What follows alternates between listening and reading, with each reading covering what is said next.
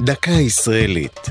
השבוע, אנרגיה, לציון 70 שנה להקמת הוועדה לאנרגיה אטומית. והפעם, מחקר ופיתוח.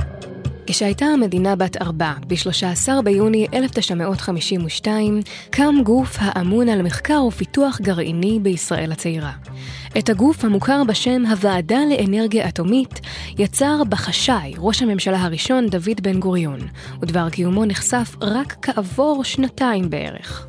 בראש הוועדה עמד הפרופסור לכימיה ארנסט דוד ברגמן, יועצו של בן גוריון לענייני מדע.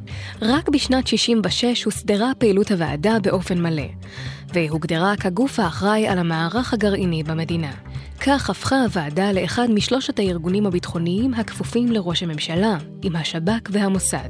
לפעילות הוועדה צד גלוי וצד חסוי. היא מפקחת על הפעילות במרכז המחקר הגרעיני בסורק ובקריה למחקר גרעיני בנגב, הידועה בשם הכור בדימונה. זאת בנוסף לייעוץ ומעקב אחר המדיניות הגרעינית שקובעת הממשלה. על אף תחומי אחריותה הרבים, אין חוק המסדיר את פעילות הוועדה. בתגובה לעתירה בנושא, קבע בג"ץ ב-2017 כי אין בסמכותו לאלץ את המדינה להגדיר בחוק את מבנה המשילות הגרעינית. זו הייתה דקה ישראלית על אנרגיה ומחקר ופיתוח.